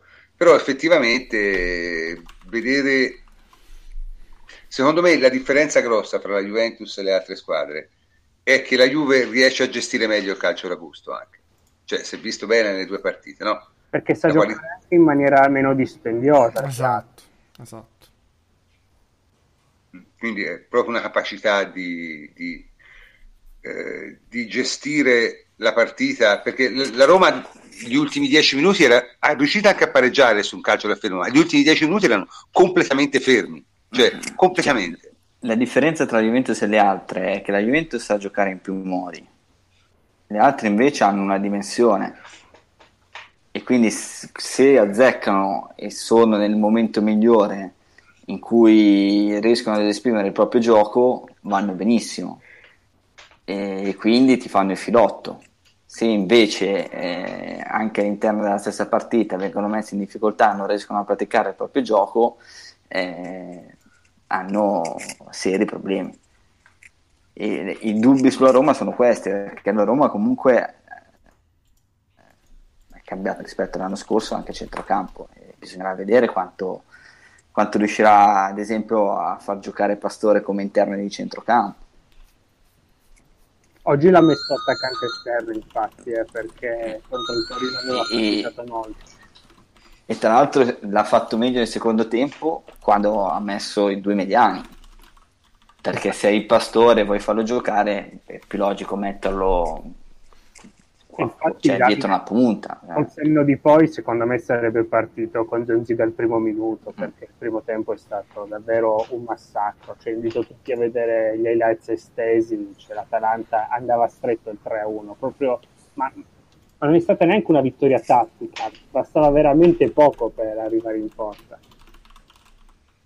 Eh, ripeto, sono cose molto molto strane. Secondo me, diciamo, non capiremo veramente come se la giocano sotto la Juve, perché la Juve vince il campionato, lo sappiamo tutti, no?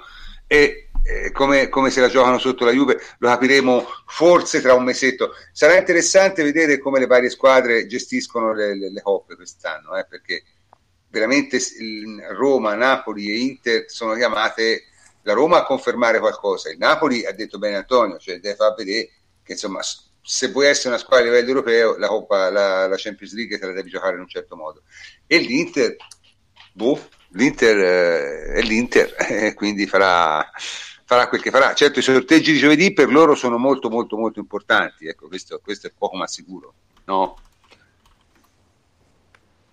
Sì, ma poi c'è, c'è già un ambientaccio, se escono pure male dalla Champions. Cioè...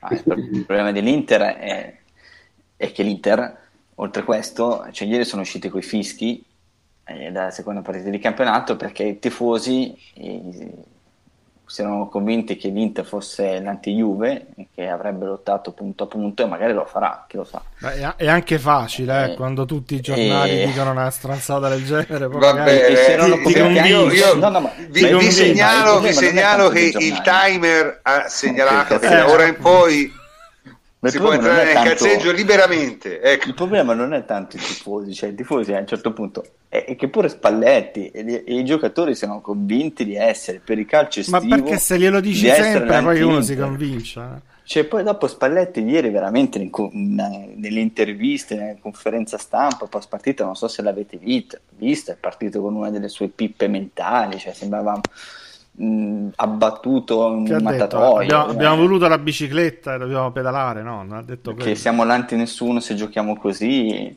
eh, battibecco con uh, Marocchi, vabbè che è anche facile. Ho visto il giornalista che si è incazzato alla, alla fine. Del... Ma via. L'hai visto quello che... Non faccio Ma la miseria. domanda per ultimo. Miseria umana. della Rai Sport miserie umane, ma, ma, fai il tuo lavoro e non rompere coglioni. Cioè, che, che, eh, comunque, davvero, come, come cazzeggio effettivamente c'è qualcosa no, questa settimana di cazzeggio. Cioè, direi la, la, migliore è come sempre quella di Caressa, perché Caressa è un produttore instancabile, instancabile di cazzeggio. Cioè, quando, quando noi non sappiamo, diciamo, vogliamo fare un po' di cazzeggio e non sappiamo cosa fare? Ci mettiamo un attimo a ascoltare le cose che dice e, e tutti i giorni te ne viene una nuova, insomma, no? Questa che ha detto ultimamente qualcuno me lo può ricordare, questa storia di, no, di, di, di, la, di Lazzari. Questa è vecchia, eh? cioè, nel senso perché la sfortuna è che per i club dobbiamo aspettare ancora settembre. Cioè, no, però ha detto una giornata. puttanata nuova, l'ha detto, cioè il Milan favorito per lo scudetto, eh, la squadra. Assieme a Sacchi, eh. Assieme a Sacchi. Sì, ha anche Beh, detto che Lazzari Sacchi, Sacchi io, io, per carità di Dio... Per, no, ma cioè, Sacchi è giustificato, dai, Sacchi è giustificato. Andiamo avanti. No, non è, giu- no, non è giustificato, cazzo. Cioè, io spero all'età di Sacchi di non essere rincoglionito a quel modo. Eh, cioè, francamente, spero, e, spero, e spero che se lo divento qualcuno mi abbatta. Ma tu sei un uomo di cultura, ecco, tu sei un uomo di cultura, dai. Ti, ti terrei Il problema non è tanto essere rincoglioniti, cioè perché ci sta che lui sia rincoglionito. Il problema è che viene ancora preso come il verbo, il vate ma spari delle minchiate enormi, ma vaffanculo, cioè.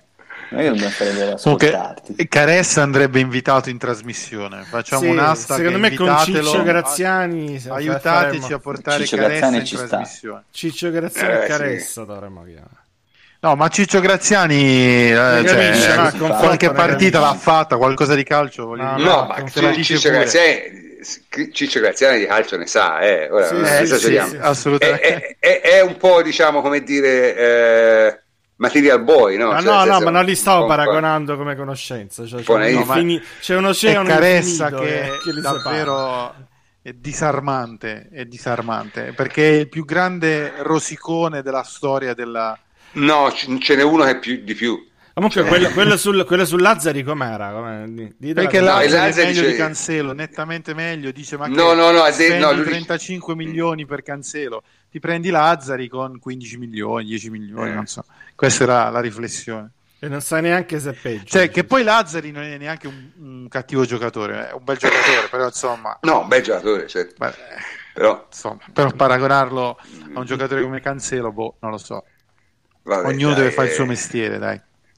Sì, no, ma soprattutto mh, la, cosa, la, cosa, che dà noia di questa gente è, è, che veramente se la tirano, perché allora sparassero puttanate, uno dice, beh, sparo puttanate, mi diverto, mi pagano, ma se la tirano in una maniera... No, ma non, se, non è che se lo tirano, questo dice puttanate proprio del Milan forse gli manca qualcosa nelle transizioni da centrocampo e attacco. Ora abbiamo no, una quota nerd, sì. la quota nerd ce l'abbiamo. Che cazzo significa qualcosa nelle transizioni da centrocampo e attacco?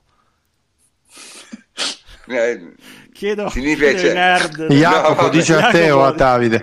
Jacopo, vai. eh, Traduci, Jacopo. Il patentino ce l'hai pure tu, Harry. No, vabbè, ragazzi, non significa niente, cioè nel senso sono son parole in libertà fatte appunto per... Cioè, è questo il problema, a me, me dà un po' noia sta cosa, no? Perché or- oramai è diventato tutto Beh, così. Una volta, una volta il calcio mi faceva ridere perché era l'unico mondo in cui sentivi questo genere di puttanate. Ora purtroppo le sento, diciamo, anche fuori dal calcio e continuo a sentirle nel calcio quando mi vorrei rilassare, quindi era una tragedia. Fosse l'uso del linguaggio tecnico ad minchiam come supercazzola, ci sta, è perfetta. E invece eh. l'uso del linguaggio tecnico non ad minchiam e non come supercazzola, ma per dire qualcosa, per fare il maestro. Sì, cioè, sì. È come se usare il latinorum per dire per fare sì, il figo. Sì. Eh, il lotito, no? il latinorum del lotito, cioè queste cose qui, no? Prof, eh, invece c'è questa, c'è, sì, questa, sì, dimmi, dimmi. c'è questa voce che sta girando sull'inchiesta, su una possibile inchiesta in corso sulle plusvalenze che riguarderebbe squadre di Serie A. Eh, la diamo come informazione così no eh, se, se, è vero, se, è vero, l'Inter rischia eh. non sappiamo ancora nulla no io ti volevo dire soltanto che ho sentito poi Monblano che pare che sia stato quello a parlare di, per primo di questa cosa qui comunque eh, sarà la sua televisione, eccetera. Ma mi dice che è un qualcosa secondo lui neanche così imminente e non dovrebbe riguardare la Juventus. Quindi, no, ma anche perché ad ogni per, modo, ad ogni cioè, modo come sì, fai a tirare in ballo la Juventus per le plusvalenze? Cioè, è impossibile. È difficile proprio. Eh, eh. Comunque, è una cosa che eventualmente valuteremo sulle carte, non sugli stralci di gioco. Sì, no, ma secondo me, ripeto, l'unica squadra che veramente nei guai perché ha fatto delle cose, diciamo, probabilmente, almeno a leggere le carte, non bellissime, è il Chievo.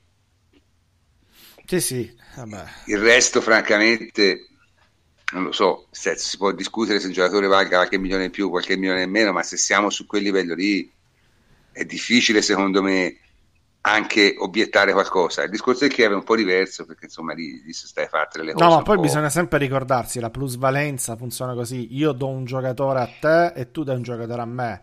Non è che se un giocatore viene valutato tot così eh, debba, debba, per forza esserci eh, un sospetto, un qualcosa, cioè deve esserci comunque uno scambio che avvantaggia entrambi i club in quel momento, quindi funziona certo, così con le plusvalenze, è, un, è, una pratica che la Juventus eh, non, non fa. Non, non fa, no. fa altro, fa altro, ma questo non, non lo fa. Cioè, anche perché insomma non ha il minimo senso, non è una pratica da, da, da squadra di livello, insomma, eh, tutto qua. Comunque, anche stasera siamo arrivati alla conclusione di questa trasmissione, stasera l'abbiamo fatta durare un po' meno, ma effettivamente non c'era moltissimo da dire abbiamo parlato di tutto quello che c'era, queste sono settimane diciamo in cui come dice stato, Allegri eh, sì, ma poi come dice Allegri c'è già gestire la settimana intera perché Allegri è uno di quelli che può giocare due volte a settimana no? a differenza di tutti gli altri lui di uno gli piace giocare due volte a settimana probabilmente si rompe i coglioni in settimana lo capisco eh. e, e, quindi niente la, la... qui mi dicono Bonucci Caldara? Che cosa Ma, Bonucci eh, Caldara? Cioè le finte plusvalenze perché è stato valutato eh, Bonucci 40 milioni e Caldara 40 milioni. Che, che, che finte? No, è il, il, cioè, valore, il, valore, a bilancio di Bonucci. Cioè, non, è, non, cioè... è, non è quello la plusvalenza, raga. È il valore no, ma, poi, ma poi, come dicevamo l'altra volta, il discorso, una volta sentito il, i processi sulle, sulle finte plusvalenze perché questo del Chievo del Cesena è solo uno, però ce ne sono state molte altre indagini che potrebbero anche eh, svilupparsi nei prossime settimane, nei prossimi mesi.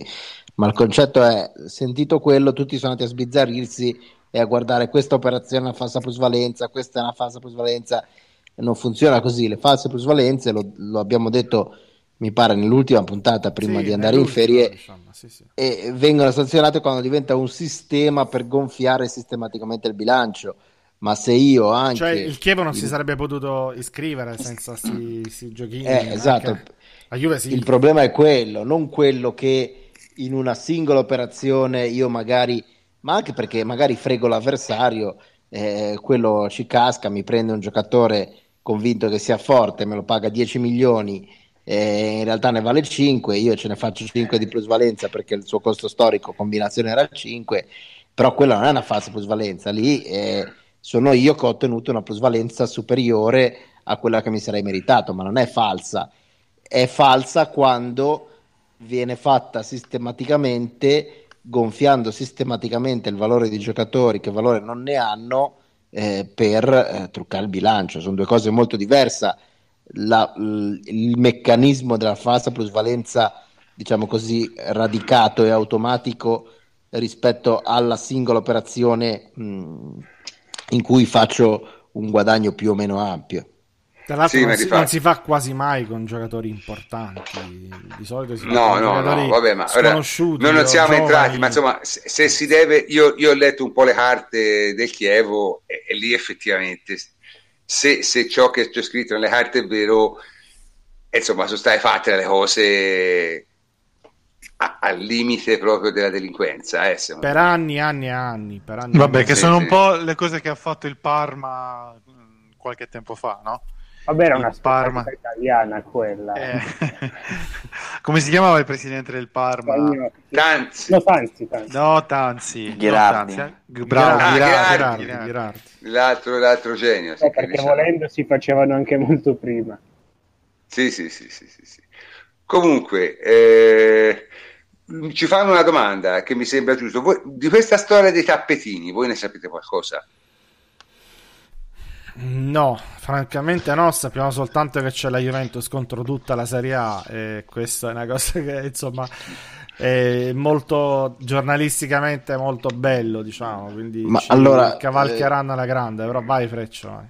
Si sa per adesso solo quello che è il quadro generale, cioè eh, la, la, Lega ritiene che eh, i famosi tappetini, che sarebbero quei due piccoli spazi di, eh, di, di, di, pubblicità di fianco alle porte rientrino nella commercializzazione generale eh, del campionato, quindi spettino alla Lega, mentre la Juve ritiene che siano diciamo così, una prosecuzione dei cartelloni pubblicitari a bordo campo e quindi si possano e debbano essere gestiti in proprio eh, dalla società ospitante.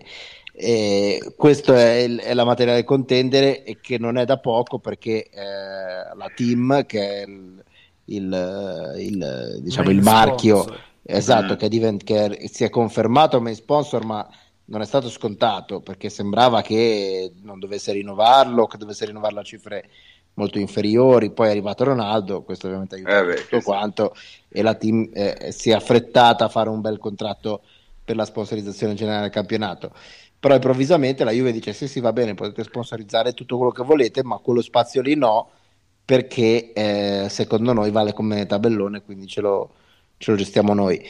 Poi eh, cosa ci sia scritto nei contratti in realtà insomma, è una ro- cioè, mi, mi, fai capire è una roba da avvocati questa insomma. è una roba da avvocati eh, ci saranno gli avvocati della Lega e gli avvocati della Juve che si guarderanno questi contratti e arriveranno probabilmente credo io a un accordo, a una transazione, a una mediazione, non credo che andranno a discutere in tribunale per una cosa del genere, però è un argomento, diciamo così, di discussione al momento, di attrito, uno dei tanti. Intanto Borriello ha firmato per l'Ibiza. Eh beh, eh beh. Eh, ragazzi, la squadra per lui direi, no? Cioè, se... Sembra uno di quei meme da pagina stupida. Di... Ma cos'è Serie C? Cos'è mm, Seconda penso sia. No, R- ma no, ma sarà l'interregionale. Ma no, ma sarà CD, mm. una cosa del genere. Addirittura terza, seconda B forse. No, non è tanto giù, eh, comunque. Sì, secondo me sì, almeno C, eh. Sì, la seconda, seconda B sarebbe la... Seconda B sarebbe il terzo livello, sì, la Serie C. Sì, sì, sì, Serie C. Eh, Fantastico, dai. Cioè, no, ma scusa, questa è meravigliosa. Lo pagheranno eh. in natura. Eh, chi è che non si servirebbe per l'Ibizza? Cioè, nel senso, eh? un po' un calciatore, cioè. Eh? Vabbè, comunque appunto ora ci, ci, può stare tutto l'anno invece che due mesi, eh, è a posto. Eh? D'accordo.